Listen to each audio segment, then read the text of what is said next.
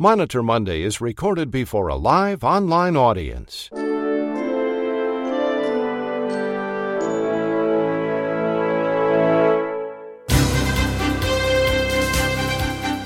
It's morning in America.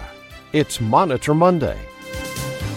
For rural hospitals and small-town clinics, big city health systems, and healthcare professionals, Monday means Monitor Monday. And Monday means gearing up for another week of audits by the government and health plans.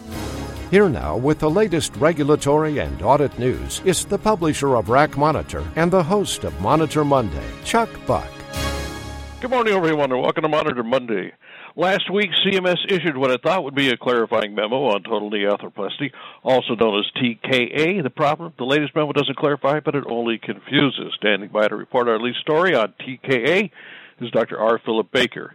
In other news, Walgreens will pay $269 million to settle two lawsuits alleging it overbilled the government. In a related matter, United HealthCare Services is suing more than 40 drug companies alleging they violated antitrust laws. Whistleblower attorney Mary Inman is standing by to report on both lawsuits.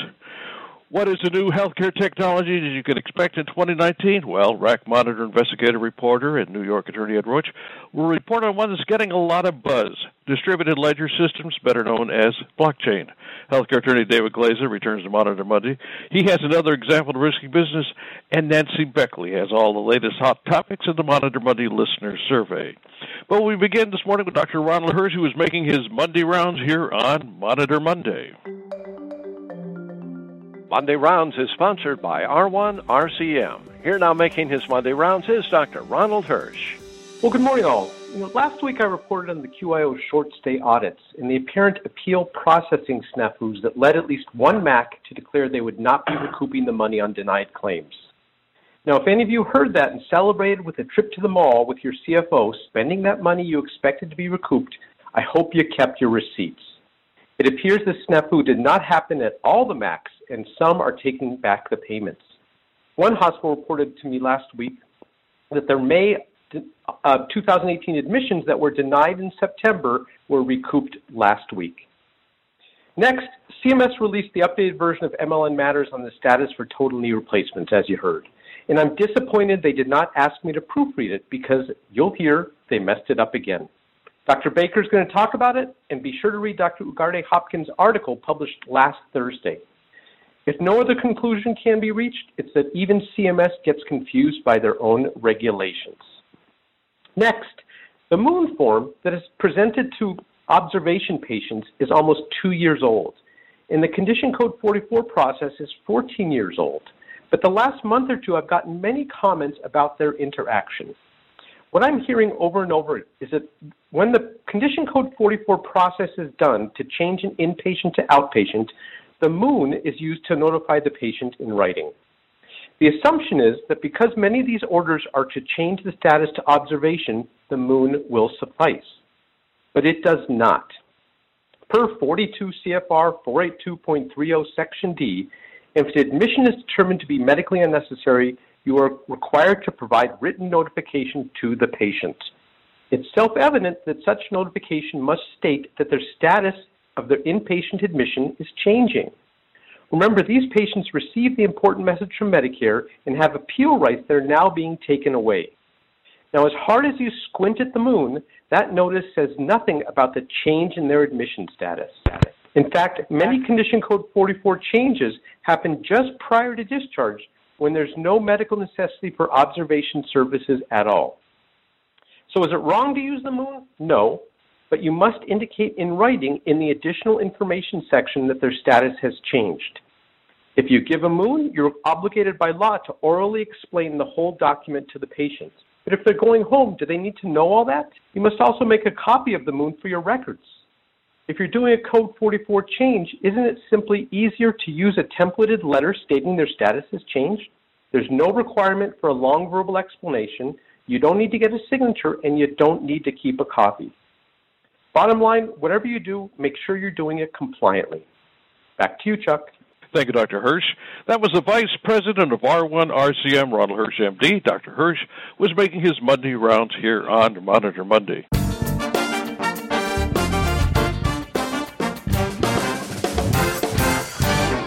And here now with the latest hot topics and the Monitor Monday listener survey is Monitor Monday senior correspondent Nancy Beckley. Good morning, Nancy. Good morning, Chuck. And nothing could be happier for me to present this morning than the Novitas JL Targeted Probe and Educate Therapy results from round one. Novitas was also doing targeted probe and educate in the JH region, but those results have not been posted yet.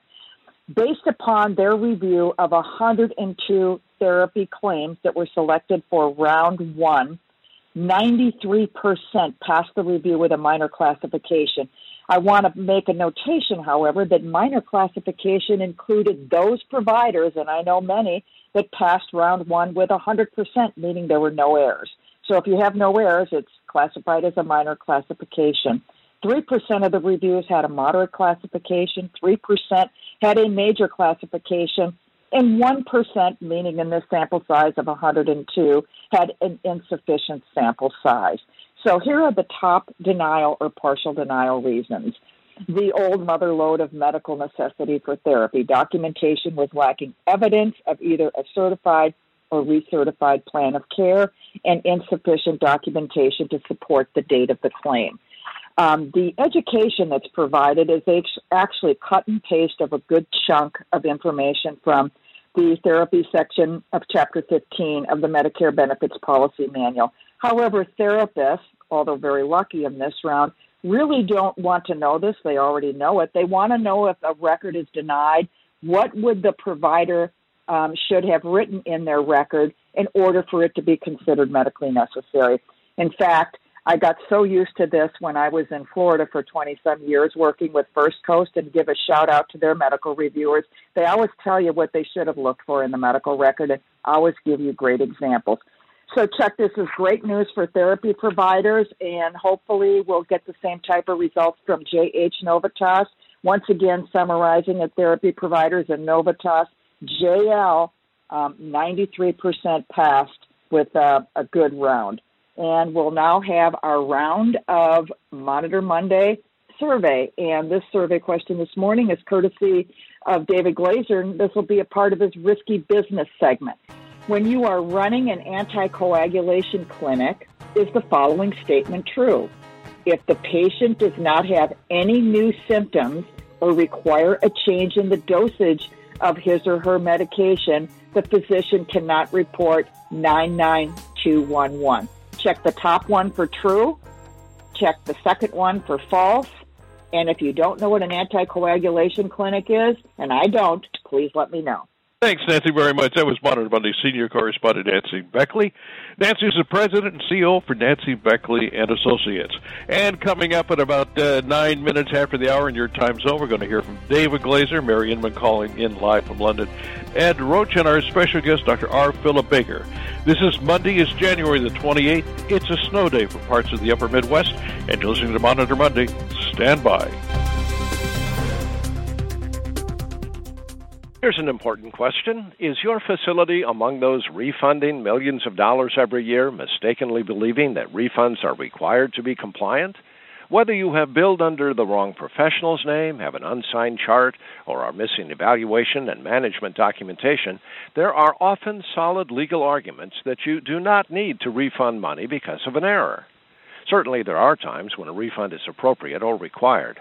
But when you have provided a service to a patient, the law does not require a refund for every administrative error, as you will learn from healthcare attorney David Glaser in a new webcast. Join David tomorrow, January 29th, and learn how to protect your well-earned money. To attend, click on the handout tab in today's Monitor Monday. Thanks, Mark Anthony. And remember, you can save $40 when you register for this webcast. Simply enter the coupon code Monday. And speaking of RAC Monitor webcast, now you and your team can benefit from more than 50 compliance webcasts when you subscribe to the 2019 RAC Monitor webcast series. And now for the Monitor Money Risky Business segment is the aforementioned David Glaser. Good morning, David. What is risky this morning? Good morning, Chuck. Well, as Nancy set up for me, for years, anticoagulation clinics, which are often called Coumadin clinics, have caused me to scratch my head. So patients taking blood thinners require frequent INR monitoring as the care team balances dangerous clotting with excessive bleeding. So patients are getting frequent lab tests, which are usually monitored by a care team. And the question is whether it's appropriate to bill for a nurse to review the results of the lab test and to consider when the nurse considers changing the amount of drugs being taken. As a quick aside, a year ago, new codes, CPT codes 93792 and 93793, specifically for these clinics, were implemented. So make sure you know about them. Now, I think most everyone agrees that when the patient's results are abnormal or the patient has a new problem or complaint, it's proper to bill for the nurse's work. The question arises when the results are normal or when there's no change to the medication. The sentence from our quiz, which, as you recall, if the patient doesn't have any new symptoms or require a change in the dosage of his or her medication, the physician cannot report a 99211, may have been confusing, but it's lifted directly from an NGS policy. And I can't tell for sure because of the use of the or, but it suggests that absent a change in a prescription, billing for the visit is improper. But I think that the NGS policy isn't consistent with the law. To explain why, let's consider something totally different. So let's say you suspect that you're having an MI. You go to the ED. Like, we're doing acronyms this morning, apparently. So fortunately, you're the worried well. No heart attack, no drug prescribed, no plan of care is created.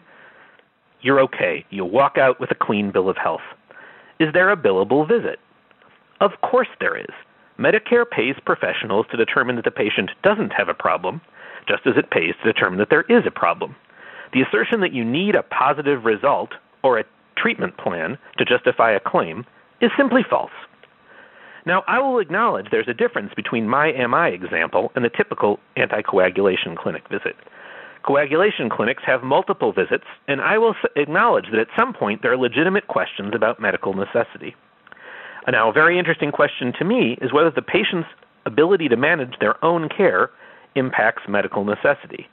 I would assert it does.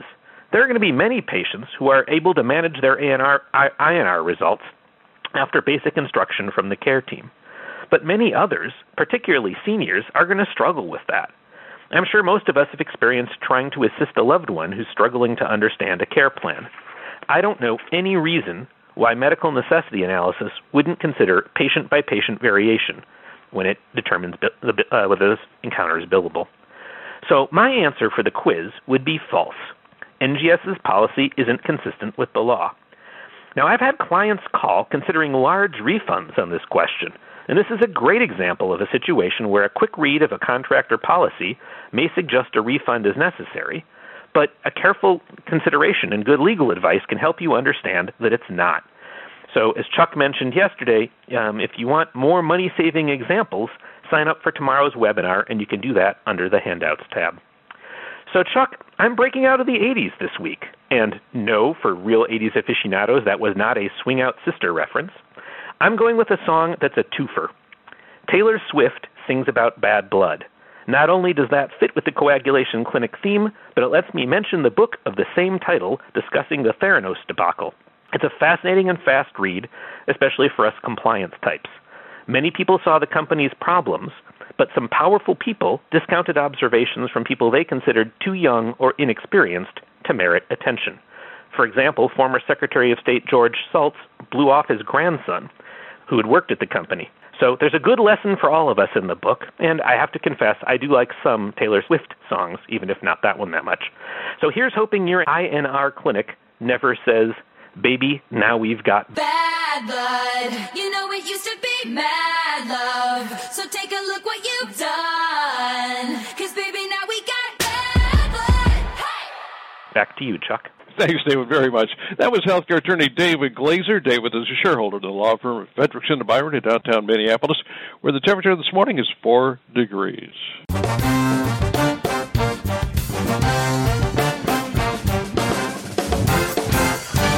What new healthcare technologies can you expect in 2019? RAC Monitor investigative reporter, New York attorney Ed Roche, reports on one that's getting a lot of buzz. It just rolls right off the tip of your tongue. Distributed ledger systems, you probably know it better, is blockchain. Good morning, Ed. Tell us about blockchain. Hi, Chuck. Today we're going to continue our discussion of technologies for 2019. Blockchain. What is blockchain? To really understand it, you need to know computer science terms such as cryptographic hash, not the type you smoke, Merkle trees, not the type growing in Engel's backyard, Byzantine fault tolerance, decentralized consensus, and so on. Blockchain is a distributed ledger system. Think of it this way. When you're born, you get a giant clipboard or ledger to carry around. Every time your health changes, someone fills out a form and clips it to the clipboard. Doctor's visits, x-rays, lab tests, insurance claims, temperature, blood pressure, psychological testing, a wearable glucose monitor with 24/7 data. By the way, Chuck, 5.5 billion persons today are using wearable biometric devices.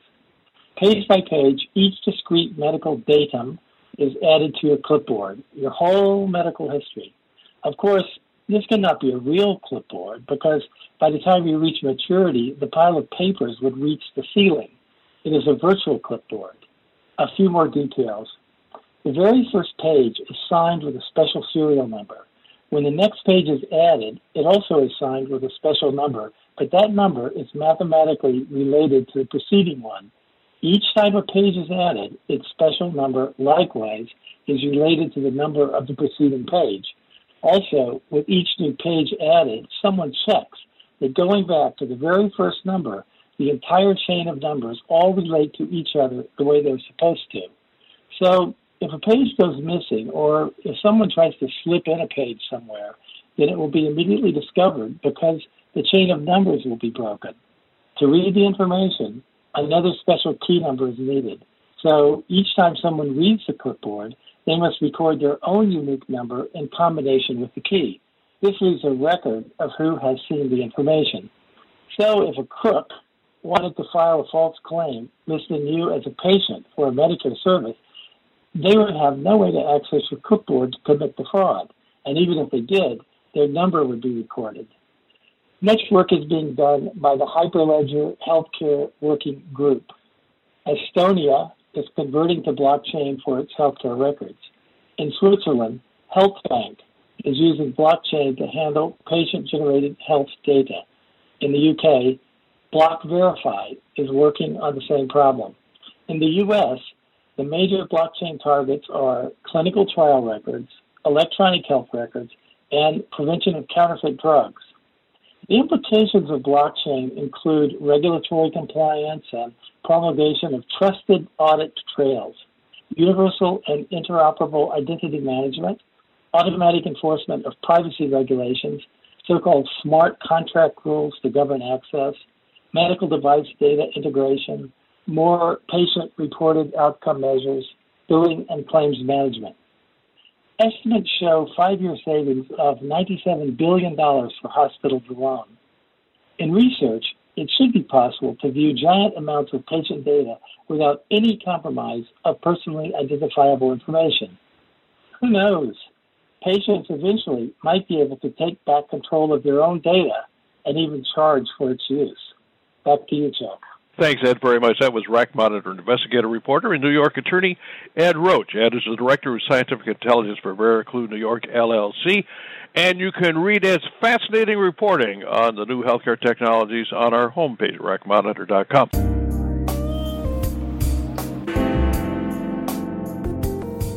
The war on drug continues. Walgreens has agreed to pay $269 million to settle two lawsuits alleging it overbilled the government, and United HealthCare Services is suing more than 40 drug companies alleging they violated antitrust laws. Mary Inman is reporting on these stories from London. Good morning, Mary. Good morning, Chuck. Last week, the Department of Justice announced the resolution of two separate False Claims Act lawsuits brought by whistleblowers against Walgreens Boots Alliance, Inc., in what amounts to the largest settlement payouts for a retail pharmacy. In the first action, two former Walgreens pharmacist whistleblowers alleged that the company sought reimbursement for insulin pens it dispensed to Medicare and Medicaid beneficiaries who did not need them. Walgreens did so in allegedly two ways. It programmed its pharmacy management software to prevent pharmacists from dispensing less than a full box of 5 insulin pens, even when patients did not need that much insulin. and it enacted a practice of billing federal health programs for full boxes of insulin, even when the government first denied their claims as exceeding the limit of total daily doses that could be dispensed under the program. Walgreens simply stated in its reimbursement claims that the total daily supply did not go over the limit while still billing for the extra doses. These two practices resulted in massive overcharging to federal health care programs. In addition, according to the Department of Justice, this conduct opened the door to potential health care risks and abuse, such as the improper resale of insulin pens on the black market. Walgreens agreed to pay $209 million to settle these allegations, which is the highest False Claims Act settlement involving a traditional retail pharmacy business to date. Whistleblowers Adam Rahimi and his co-whistleblower S. Christopher Schulte will receive roughly 19% of the share that will go to state governments and are still finalizing an agreement on their share of the federal payout. In the second action, whistleblower Mark D. Baker alleged that Walgreens offered discounted prices on prescription drugs to the public through the Walgreens Prescription Savings Club, while billing Medicaid for the higher prices for these drugs. Under Medicaid regulations, Walgreens could have sought reimbursement only at the lowest of certain drug price points, including the price offered through discount programs. Walgreens will pay $60 million to resolve these allegations. These two settlements are the culmination of a 6-year investigation by the United States and various state governments into Walgreens' billing practices. According to the settlement agreements for both actions, Walgreens admits, acknowledges, and accepts responsibility for its conduct. Now switching gears from the world of whistleblowers and False Claims Act cases to antitrust lawsuits against some of the biggest names in generic pharmaceuticals. On January 16th, United HealthCare became the latest major health insurer to sue more than 40 generic drug companies in federal court, alleging a wide-ranging conspiracy to fix prices on scores of generic drugs. Last summer, Humana filed a lawsuit in federal court in the Eastern District of Pennsylvania for similar charges.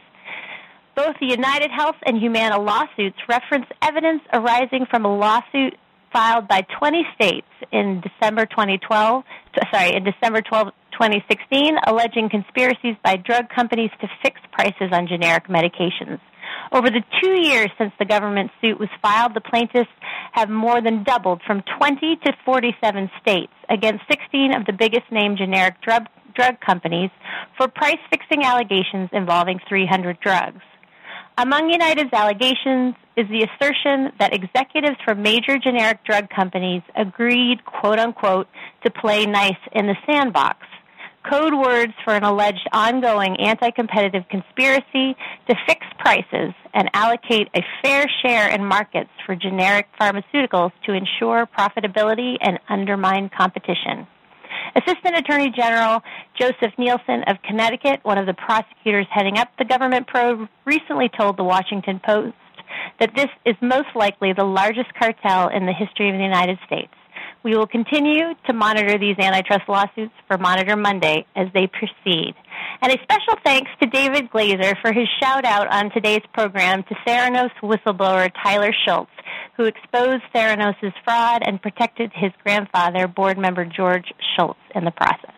Thanks, Chuck. Thank you, Mary. That was nationally recognized whistleblower attorney Mary Inman. Mary is a partner in the law office of Constantine Cannon, and Mary was calling in from their London office live this morning. As we mentioned at the top of the broadcast and first reported by RAC Monitor, CMS last week issued what I thought would be a clarifying memo on total knee arthroplasty, also known as TKA. The problem, the latest memo doesn't clarify, but it only confuses. Here now with an effort to clarify the confusion is Dr. R. Philip Baker. Good morning, Dr. Baker. Welcome to the program. Good morning, Chuck. On January 8th, CMS initially released MLN Matters Article SE 19002 on total knee arthroplasty, with the potential for some clarity about CMS's expectations, but multiple inconsistencies in the initial release were identified in the article was rapidly withdrawn and then re-released on January 24th. This article reviews the two-midnight rule as well as a case-by-case exception. The article also discusses that these cases are not as to be specifically targeted for review, which is the one good news from this article, but will be subject to review by the BFCC QIOs for short-stay audits. Issues arise in the case examples which do little to further our understanding and raise interesting questions. In the first case example, the patient underwent elective TKA and was placed in observation after routine postoperative care on the day of surgery, without explanation as to why observation on the day of surgery was appropriate. To me, the patient would need some medical complication requiring monitoring or treatment separate from the surgery to qualify for observation, and this is not addressed in the example. Hyperglycemia developed on post-op day number 1, requiring adjustment to medications and a second medically necessary midnight, so approved for inpatient, which I completely agree with that assessment. On the second case, there's a bit more difficulty in that this patient underwent elective TKA, but had a history of complete heart block with a pacemaker, cardiac disease, AFib, diabetes, and hypertension. In the first article came out on January 8th, this patient initially started out as an inpatient, but in the second version did not do so. Bradycardia developed on the day of surgery that required what they called urgent evaluation by electrophysiology and correction of a pacemaker malfunction. The patient was changed inpatient for this complication and, per the article, was appropriate for the exception to the 2-midnight rule for decompensation of a chronic medical problem requiring urgent evaluation and treatment. Why was this patient not appropriate from the beginning for multiple complications was not addressed. In the original article, it initially started out as inpatient. The other problem is, how do you justify changing the patient to an inpatient admission with no further intervention and discharge after 1 midnight? This issue was corrected very easily and did not require any additional care. What about the COPD patient that has some wheezing post-op and needs a nebulizer treatment or two? The chronic congestive heart failure patient that needs a dose of IV LASIK? What constitutes decompensation and urgent treatment? None of these issues were addressed. This article does little to clarify how these cases will be reviewed, and what I think is necessary is that each facility develop a plan they are comfortable with. I do not think that an all-outpatient or all-inpatient approach is reasonable. Our process in our facility involves a pre-surgical risk assessment on all of these cases. If the patient appears to need a post-acute care stay, they start out as an inpatient, but if the plan is to discharge home, they start out as an outpatient.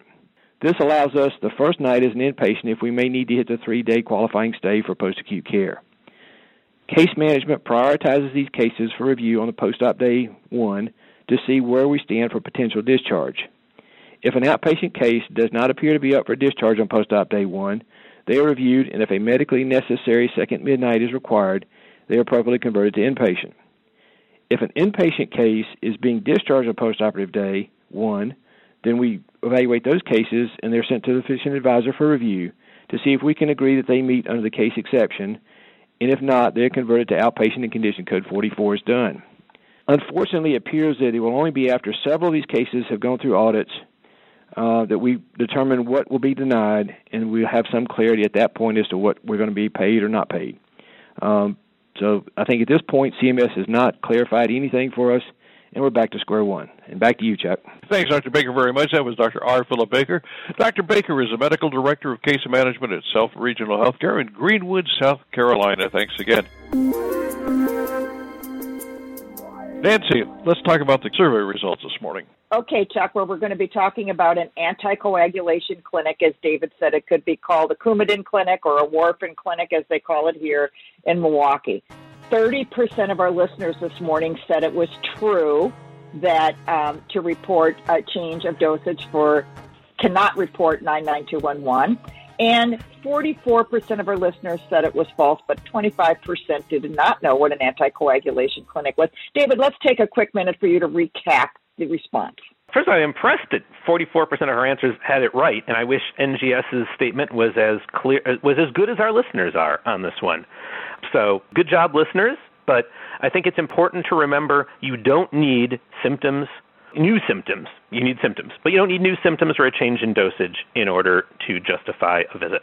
Chuck, back to you. Thanks again. It's going to be a wrap for us, and I want to thank you for being with us today. And special thanks to our outstanding panelists, Nancy Beckley, David Glaser, Ron Hirsch, Mary Inman calling in live from London, Ed Roche, and our special guest, Dr. R. Philip Baker. We want to thank you for starting off your week with us, and I hope you're going to join me tomorrow for the David Glaser webcast and learn why you shouldn't needlessly refund money to the government. Now, that webcast is 1:30 tomorrow Eastern, and remember, you can save $40 when you register simply by using the coupon code Monday. Until then, I'm Chuck Buck reporting for RAC Monitor and Monitor Monday. Thank you very much for joining us, everybody.